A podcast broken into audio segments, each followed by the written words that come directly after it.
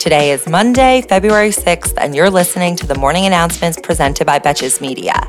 I'm your host, Sami Sage, and the morning announcements is your daily five minute breakdown of the headlines that isn't afraid to take a side and roast the most consequential reality show there is our government. This episode is brought to you by Delune. Delune creates effective drug free supplements for period cramps, PMS, and optimal cycle health, so you can get the relief you need naturally and start feeling like your best self. Case you missed the memes, impossible, the big drama of this past weekend was a surveillance balloon sent by China, floating across the US from Montana to the East Coast, before it was finally shot down on Saturday night off the coast of South Carolina. The Defense Department issued a statement that they were waiting until the balloon was over the ocean to shoot it down, as falling debris would have been dangerous. As it is, the debris field spans 37 miles, and collecting it for intelligence purposes is expected to take days. Even before the balloon was shot down, U.S. officials say that they took steps to protect against its collection of sensitive information, adding, quote, Though it didn't pose a military or safety threat, its intrusion into American airspace over several days was an unacceptable violation of U.S. sovereignty, end quote. For China's part, they tried insisting that this object was just a weather balloon that got blown off track. Meanwhile, the Pentagon said that they had observed another Chinese spy balloon flying over Latin America on Friday, and we've since learned that Chinese spy balloons previously entered US airspace three times during the Trump administration, as well as one time earlier in the Biden administration. Sounds like a lot of lost weather balloons. Or maybe espionage by balloon is an underground trend that just had its breakthrough, like Alix Earle in December. For a small spy balloon, it largely overshadowed January's jobs report, which was released on Friday and reported the best jobs data since 1969. The report showed non farm payrolls increased by 517,000 jobs, far higher than the 187,000 market estimate, and the largest gain since May 2022. The unemployment rate fell to 3.4% versus the estimated 3.6%, and wages posted solid gains of 0.3% last month, up 4.4% from a year ago. Sounds like everybody wants to work, Kim. We gotta be able to afford these eggs somehow.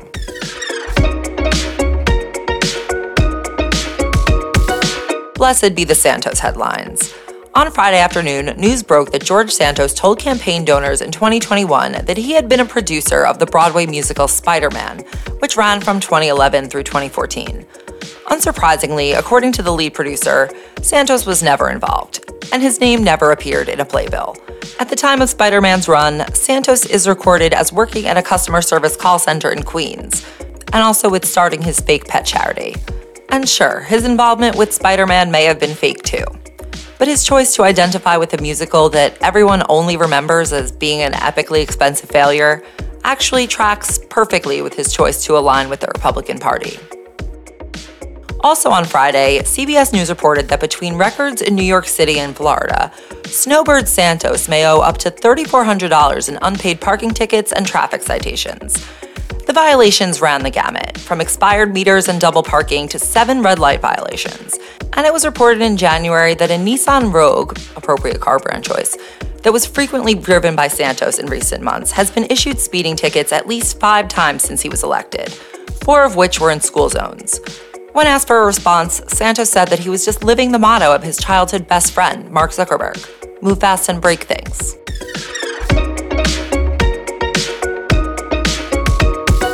The Democratic National Committee is revamping its primary calendar for 2024, and we can officially say goodbye to the Iowa caucus as our perennial election season premiere. First in the nation will now be South Carolina on February 3rd, with Nevada and potentially New Hampshire on February 6th, pending cooperation from state officials in the latter to change the primary laws.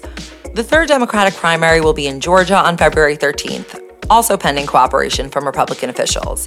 And Michigan will join the early primary season, with its vote held on February 27th. After that, any state is free to schedule its primary as they choose, which won't be chaotic at all. They really said, we don't want you to scramble for just one night in Iowa. We want you to do it for the whole election season, everywhere the Chinese spy balloon touches.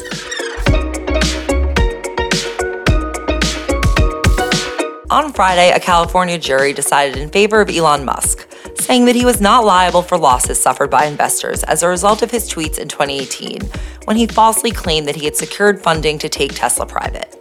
Investors argued that his statements had devastating financial consequences, and a federal judge in the case had already ruled that his statements were untrue and therefore reckless. But the jury did not agree that the statements caused the investors' losses. This jury decision was big for Elon, as he would have had to pay billions to investors if it had gone the other way. Plus, he and Tesla have already settled a lawsuit with the SEC over this exact issue, ultimately paying out $40 million in fines, with Musk agreeing to resign as Tesla's chairman. Now, knowing that Elon Musk has paid $40 million for just one tweet, that helps me understand why he thinks $8 is reasonable for a blue check.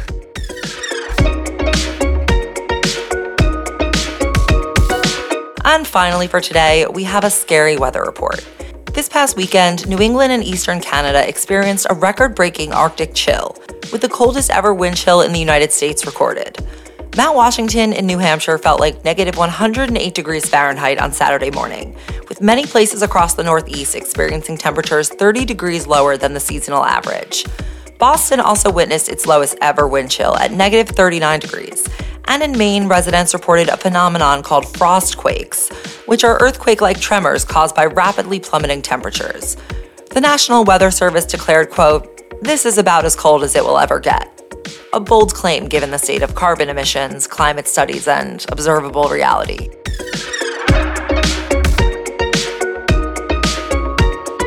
Thank you for listening to the morning announcements, and thanks again to our sponsor, Delune. If you're anything like me, PMS symptoms can be really disruptive, uncomfortable, and exhausting to deal with every month. That's why I love Delune. Delune Nutritional Solutions are dietitian formulated to work with your cycle health, not against it. And 92% of their customers report relief. And Delune is offering our listeners 23% off your first order of full cycle hormonal support at cyclehealth.com slash announcements. If Delune isn't the right match for you, your money back is guaranteed. That's cyclehealth.com slash announcements. Until tomorrow, I'm Sami Sage, and now you know what the fuck is going on. Betches.